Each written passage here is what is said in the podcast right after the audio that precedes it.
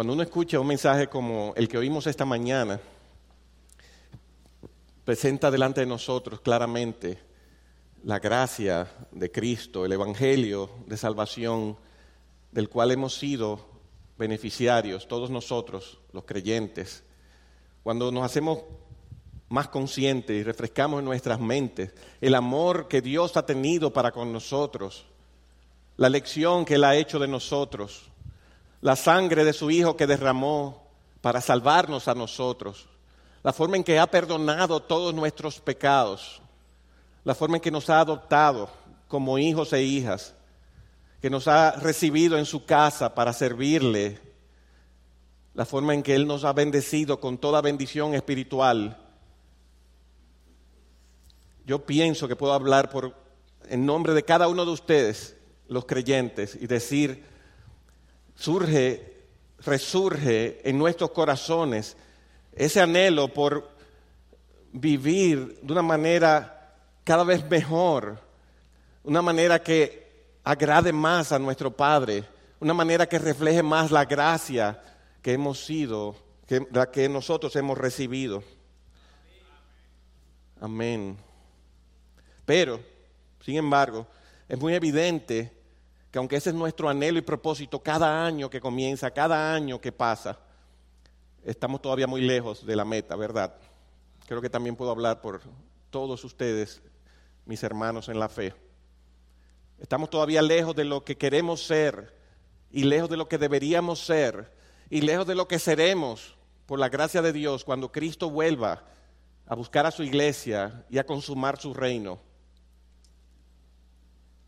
También es obvio, también es obvio que no es la voluntad de Dios perfeccionarnos de forma inmediata e instantánea y llevarnos de forma así instantánea a la gloria, sino que todos estamos muy claros en que por un tiempo, para unos mayor, para otros menor, Él quiere que estemos aquí, en este mundo caído, y sirviéndole de una forma que es claramente imperfecta.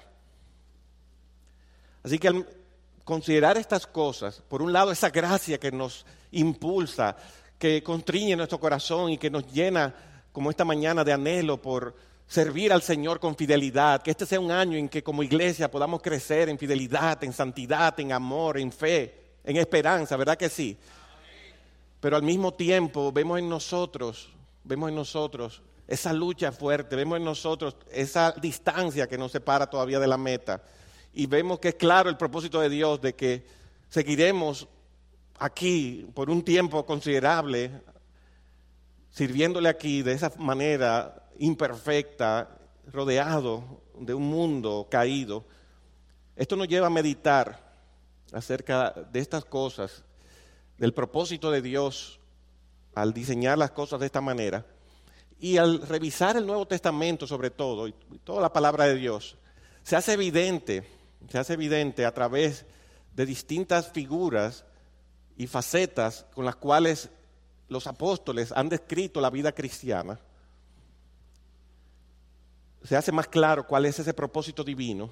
Y yo quisiera que repasemos, que refresquemos algunas, tres específicamente, tres de esas facetas que los apóstoles utilizan vez tras vez en las páginas del Nuevo Testamento para referirse a la vida cristiana. No estoy siendo exhaustivo, hay muchas, pero voy a escoger tres hoy. Que yo espero, hermanos, que al final de, esta, de este mensaje nos ayude en este momento de inicio de año a reenfocarnos, a reenfocar mejor la situación actual de nuestra vida cristiana y a reenfocar mejor la meta, que podamos ver más claramente la meta hacia la cual nos dirigimos que nos ayude a cobrar ánimo todavía más y a avanzar con firmeza hacia adelante. No basta que tengamos todas las intenciones, tenemos que marchar, tenemos que avanzar hacia adelante. Así que permítanme traer tres de estas imágenes, de estas descripciones que la palabra de Dios hace de nosotros los creyentes. Y la primera que quiero traer es la de peregrinos, peregrinos. Al igual que los patriarcas Abraham, Isaac y Jacob, Dios nos ha dejado en este mundo como peregrinos que tenemos un trecho, un camino que recorrer para llegar a la ciudad celestial, para llegar a la Canaán celestial. Lo que se dice de ellos en Hebreos capítulo 11 se puede decir de todos nosotros, y cito, todos estos murieron en fe sin haber recibido las promesas, pero habiéndolas visto y aceptado con gusto desde lejos, confesando que eran extranjeros y peregrinos sobre la tierra. Porque los que dicen tales cosas claramente dan a entender que buscan una patria propia y si en verdad hubieran estado pensando en aquella patria de donde salieron, habrían tenido oportunidad de volver.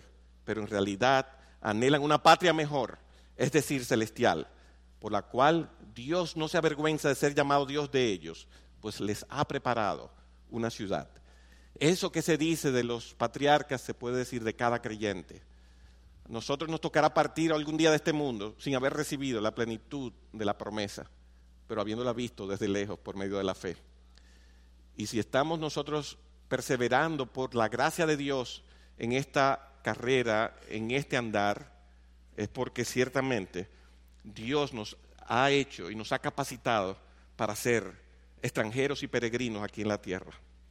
Y esto significa, hermanos, que nuestro hogar y nuestra patria, en el sentido más pleno de, las palabras, están en los cielos y no aquí en la tierra.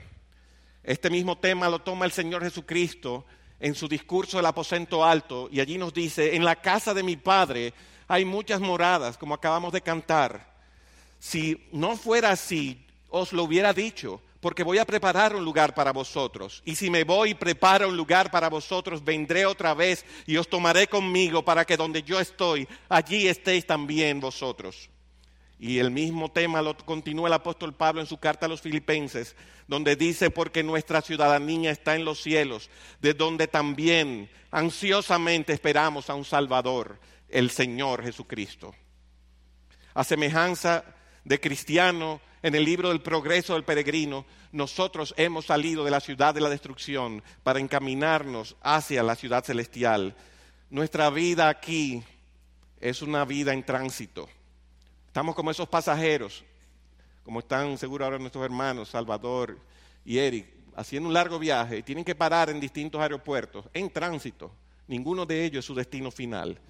Pues este lugar aquí, hermanos, no es nuestro destino final estamos aquí de tránsito, pasajeros en tránsito. Pero es al igual que como en el viaje de nuestros hermanos, esas estadías en tránsito son sumamente breves, sumamente breves. Y nosotros vamos caminos hacia un destino que no solo es glorioso, es eterno, es para siempre, es para siempre. Y eso debe, hermanos, llevarnos, al considerar que somos peregrinos, y la razón por la que, hermanos, yo he querido traer esta imagen bíblica de que somos peregrinos es para que recordemos esto, que nuestra vida aquí es breve, que nosotros no vamos a estar aquí para siempre. Como dicen los israelitas en Primera Crónicas 29:15, porque somos forasteros y peregrinos delante de ti, como lo fueron todos nuestros padres, como una sombra son nuestros días sobre la tierra, como una neblina, dice el apóstol Santiago nuestra estadía aquí es breve. Somos peregrinos por un espacio corto de tiempo. En Romanos 13:11 nos recuerda el apóstol, y haced todo esto conociendo el tiempo, que ya es hora de despertaros del sueño, porque ahora la salvación está más cerca de nosotros que cuando creímos. Amén, gloria a Dios por eso. Piensen en esto, hermanos. Si nosotros hiciésemos un recuento, y el día pasado estaba haciéndolo con el pastor Marcos, un recuento rápido de cuántos miembros de Iglesia Bíblica del Señor Jesucristo están ya en la patria celestial. Todavía son pocos relativamente. Quizás son 40, 45, 50, mal contados. Pero ya están allá, ya llegaron a la meta. Ahora piensen en esto. Por la edad promedio más o menos entre nosotros en nuestra iglesia, de aquí a unos 15 años, va a empezar un éxodo masivo. Un éxodo masivo de nosotros hacia la ciudad celestial, hacia la presencia de nuestro Dios y dejándole lugar a la nueva generación que se está levantando. Pensemos en eso por un momento. El periodo de tiempo que nos queda aquí, el tránsito que nos queda es muy breve.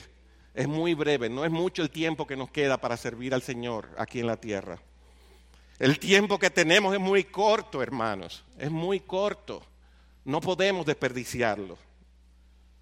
No podemos malgastarlo en querellas triviales, en amarguras sin sentido, en rencillas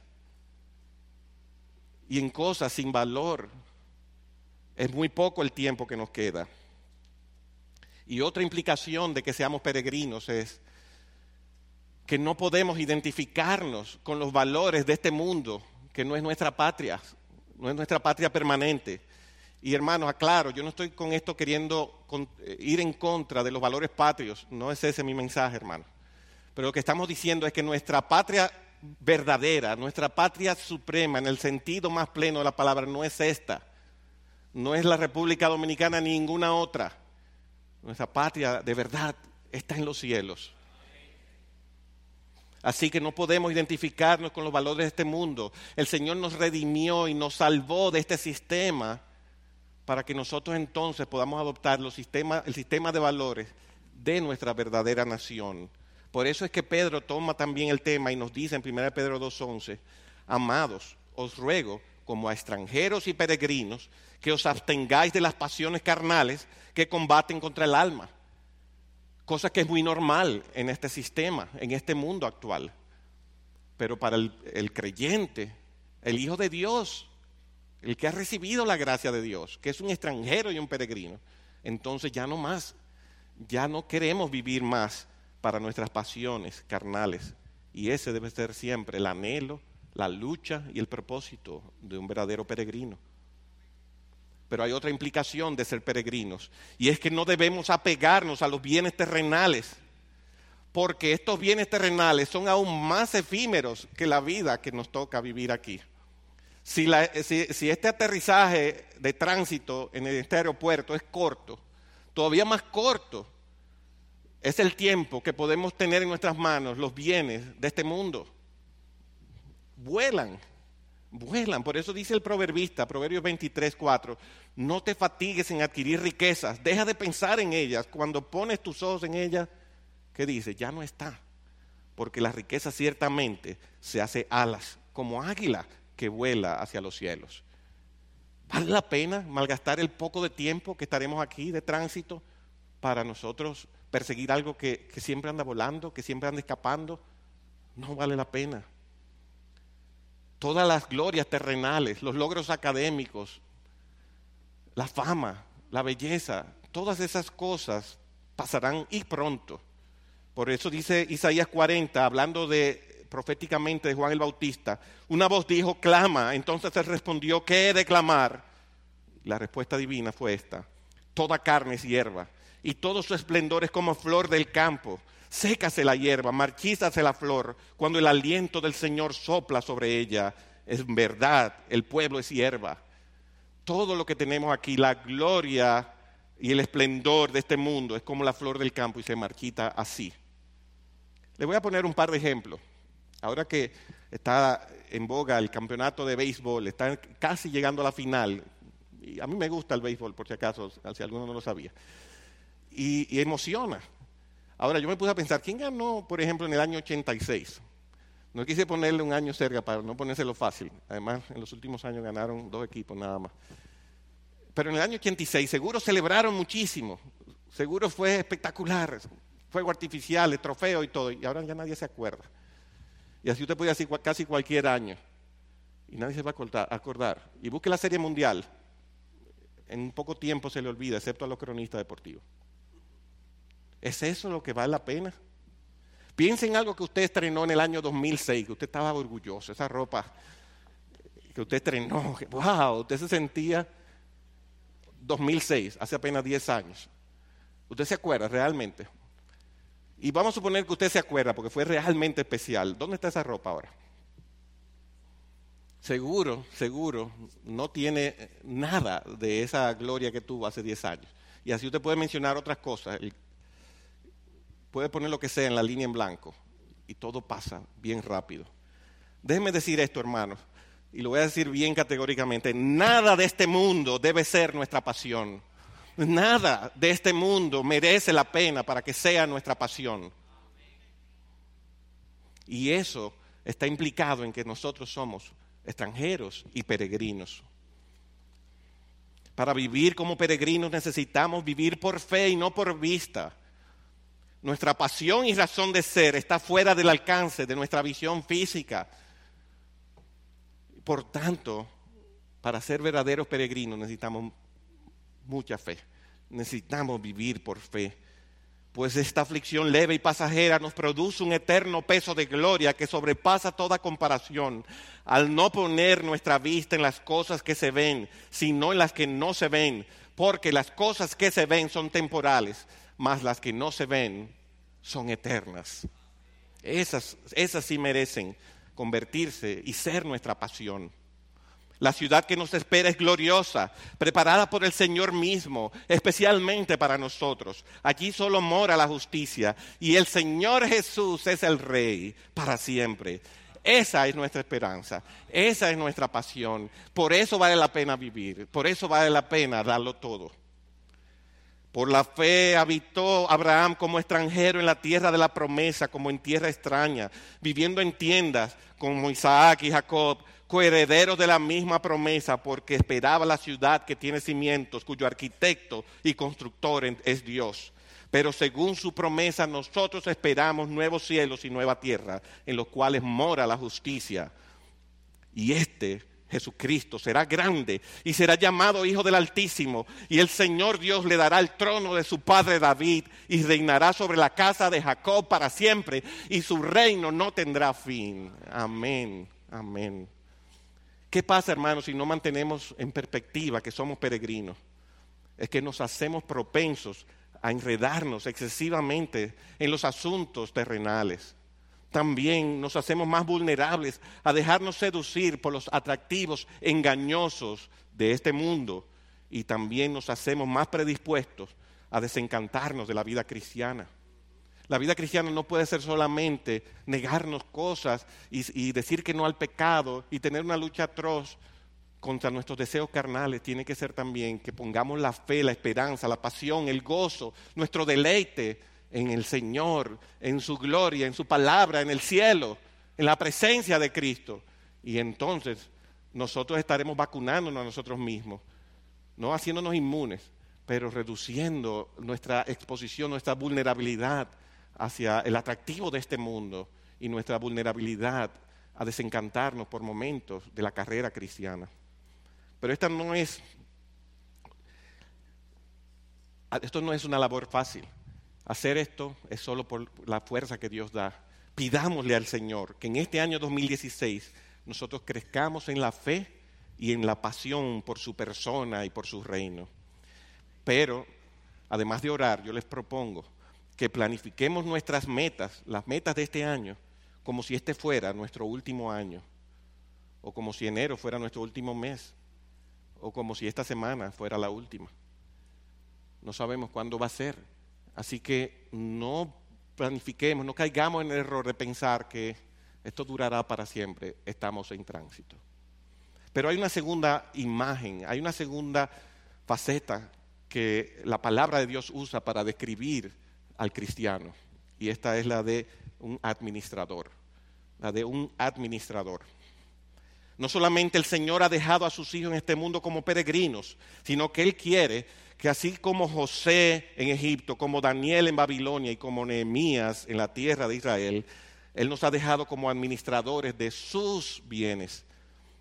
Fíjense cómo el Señor describe en, en tres de los evangelios el reino de Dios. Mateo 25, 14.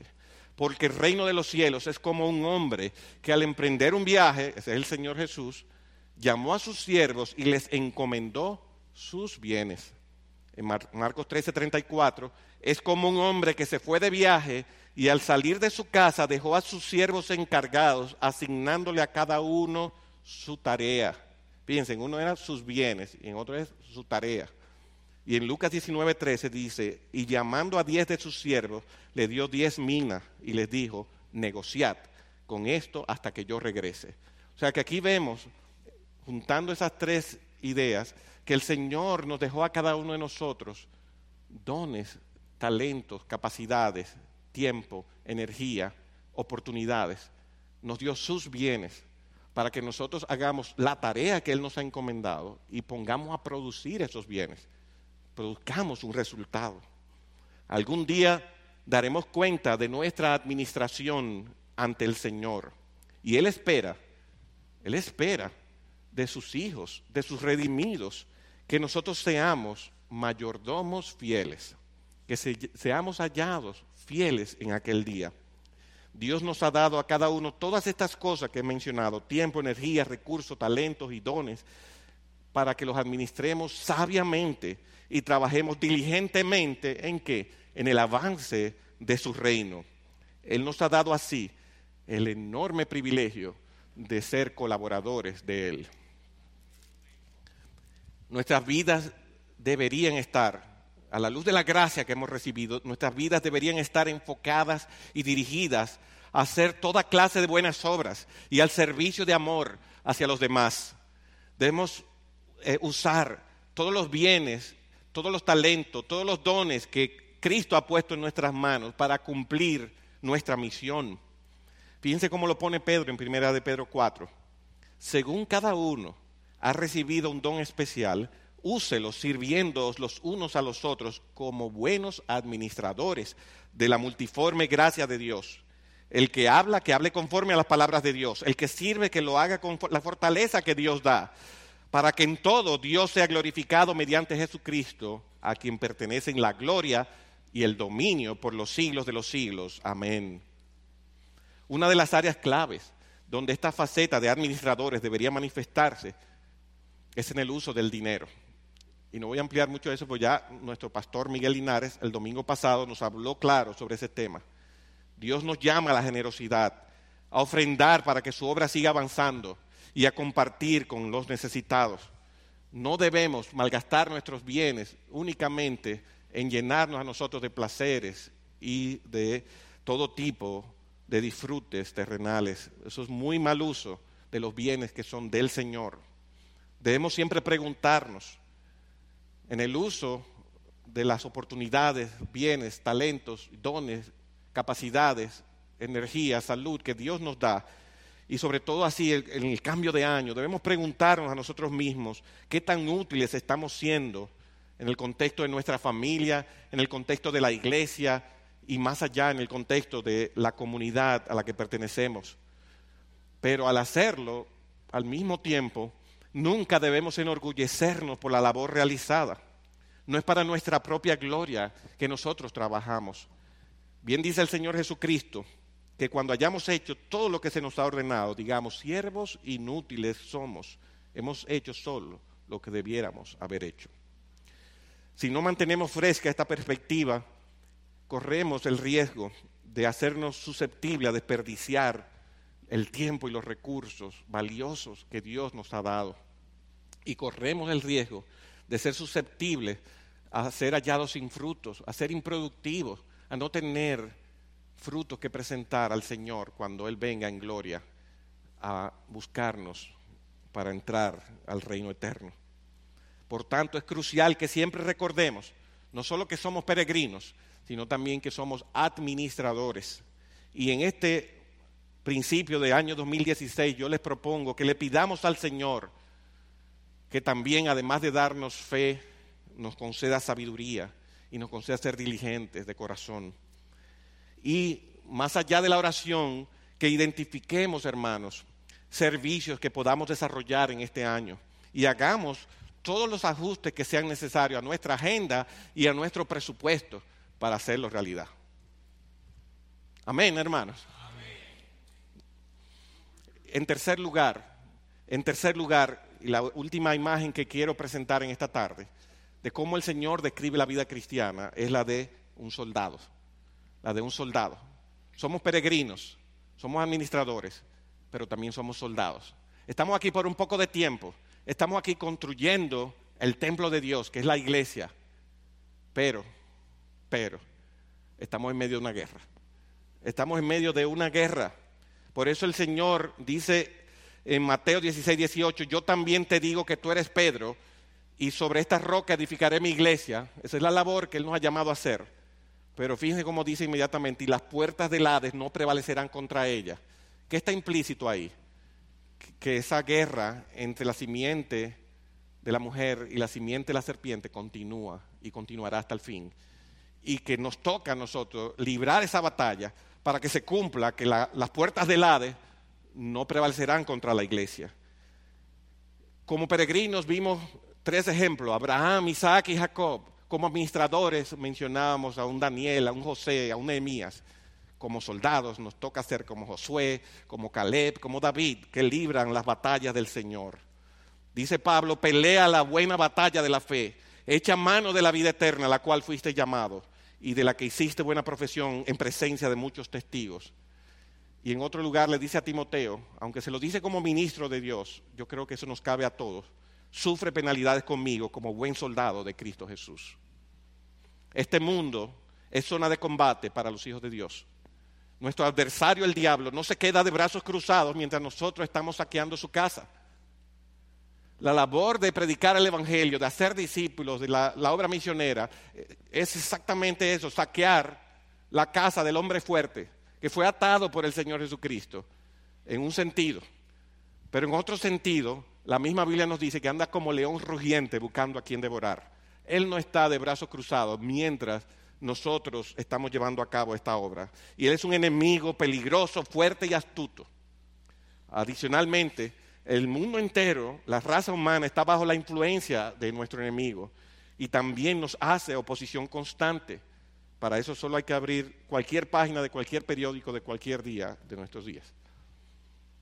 Pero además, nuestro viejo hombre también, para vergüenza nuestra, debemos admitir que hace guerra contra el Espíritu Santo que mora en nosotros para que no hagamos la voluntad de Dios. Así que hermanos, no podemos imaginarnos la vida cristiana nunca de una manera romántica, como que va a llegar un momento en que ya no tendremos más lucha aquí en este mundo mientras estemos aquí va a ser una batalla, una batalla campal, una batalla con sangre, una batalla con heridos, una guerra a muerte, una guerra donde realmente se sufre, se duele. O sea, no es un juego. Si se requiere de nosotros, hermanos, lo que se le dijo a Josué, esfuérzate y sé valiente para que nos mantengamos leales a nuestro capitán. El peligro nos rodea por todas partes. Y no solo por las persecuciones, sino también por las tentaciones. Cuando Satanás anda como león rugiente buscando a quien devorar, no solamente él se encarga de echar a algunos en la cárcel, de hacer que otros sean perseguidos o burlados, también él sabe como, Balaam le enseñaba a poner tentaciones delante del pueblo de Dios para atraer maldición, para atraer la disciplina de Dios. Es un peligro real, por un lado o por el otro. Y en estas circunstancias de guerra, el riesgo, oigan esto, el riesgo es inevitable. El riesgo no es opcional, es inevitable. Y debemos estar dispuestos a tomarlo cuando sea necesario por la causa de nuestro Rey Jesús. Aún nuestras vidas debemos arriesgarla si la situación lo amerita. Y esto es muy fácil para mí decirlo aquí, pero yo sé que para ninguno de nosotros va a ser fácil cumplirlo, pero no por eso deja de ser nuestro deber. Estamos en guerra, hermanos. Estamos en una circunstancia de alto riesgo. Necesitamos, por tanto, tomar la armadura, la armadura de Dios, la espada y el escudo que el Señor nos ha provisto, tanto para protegernos como para que asaltemos, las fortalezas del enemigo. No solamente nos ponemos la armadura y usamos las armas para defendernos, tenemos una labor de ataque que hacer. Los israelitas no solo debían, cuando llegaron frente al Jordán, tomarla, eh, quedarse allí y esperar a que lo atacaran y defenderse, ellos tenían que tomar la tierra. Ellos tenían una labor que hacer. Para eso fue que Dios le dijo a Josué, sé fuerte, sé valiente nosotros también tenemos que asumir la misma actitud y es una actitud no solo de defensa, también de ataque. Por eso leo en detalle la descripción de esta armadura, Efesios 6, 11 en adelante. Revestíos con toda la armadura de Dios para que podáis estar firmes contra las insidias del diablo, porque nuestra lucha no es contra sangre y carne, sino contra principados, contra potestades, contra los poderes de este mundo de tinieblas, contra las huestes espirituales de maldad en las regiones celestes. Esa es una descripción detallada del enemigo. Por tanto, tomad toda la armadura de Dios para que podáis resistir en el día malo y habiéndolo hecho todo, estar firmes. Estad pues firmes, ceñida vuestra cintura con la verdad, revestidos con la coraza de la justicia, la justicia de Cristo, y calzad los pies con el apresto del Evangelio de la paz. En todo tomando el escudo de la fe, con el que podréis apagar todos los daros encendidos del maligno. Gloria a Dios. Y tomad también el yelmo de la salvación y la espada del Espíritu, que es la palabra de Dios, con toda oración y súplica, orad en todo tiempo en el Espíritu. Esa es nuestra armadura. Esas son nuestras armas, que no son carnales, sino que son poderosas en Dios, para derribar cualquier fortaleza y llevar todo pensamiento cautivo a los pies del Señor Jesucristo. ¿Qué pasa si no mantenemos esa perspectiva de que somos soldados? de que estamos en guerra, si no lo mantenemos fresco en nuestras mentes, ¿qué pasaría con un soldado? Con un soldado que sale de su casa o que sale en un terreno desconocido, en un lugar que él no sabe, que él no conoce, pero él sale sin armas, sin averiguar cuáles son las circunstancias, sin enterarse por la radio, por la TV o la prensa que su país está en guerra. ¿Qué pasa con un soldado así? No va a durar ni cinco minutos. No va a durar ni cinco minutos. Igual pasará con nosotros si no mantenemos siempre fresca esa perspectiva. Esto es un recordatorio, esto es un memorándum, un friendly reminder, para que no olvidemos que somos soldados en medio de una batalla. Pidámosle al Señor que en este año crezcamos en la valentía y en la fortaleza de carácter pero más allá, identifiquemos áreas en las que en este año 2015 fuimos particularmente vulnerables para que con la espada de la palabra y con el escudo de la fe nosotros podamos montar una defensa mucho más efectiva. Adicionalmente, yo les propongo que consideremos nuevos espacios que podríamos abrir al Evangelio si tomamos nuevos riesgos, nuevos estudios bíblicos, nuevos lugares donde podamos extender la labor misionera. Ahora cuando vengan nuestros hermanos con nueva instrucción de cómo podemos llevar adelante la obra misionera, ¿qué riesgo estamos dispuestos a tomar cada uno de nosotros? Pensemos eso seriamente, hermanos, a la luz del hecho de que somos peregrinos, administradores y soldados. Para concluir, al recordar estas verdades, hermanos, de que somos peregrinos, de que somos administradores, de que somos soldados, yo les pido, hermanos, que esto no se limite a un momento mientras el mensaje se nos va de la cabeza al final de la noche. Yo les ruego, hermanos, que evaluemos nuestras vidas y sopesemos cómo nos iría si tuviésemos que darle cuenta de nuestra administración al Señor esta misma noche. un pensamiento sobrio. Nuestro Señor es un Dios de toda gracia y misericordia. No nos irá mal. No vamos a ser condenados. Pero ¿cómo queremos llegar a ese día avergonzados? ¿Queremos ser salvos así como por fuego? Cada uno de nosotros tiene decisiones que tomar, hermanos. Cada uno de nosotros tiene pensamientos serios que hacer decisiones sobrias que tomar, resoluciones y llevarlas a cabo. La intención no es suficiente. Mantengamos presente que somos peregrinos, que somos administradores, que somos soldados, mientras estemos allí con el papel y el lápiz trazando las prioridades y metas del año, mientras estamos revisando nuestro presupuesto de gastos e inversiones, pero mantengamos eso presente también al tomar las decisiones cotidianas, del día a día, las pequeñas decisiones, que es allí donde debemos suplicarle al Señor que nos dé la gracia para ser íntegros y tomar decisiones a la luz de lo que somos. a la luz de lo que Él nos ha concedido ser hijos suyos por gracia.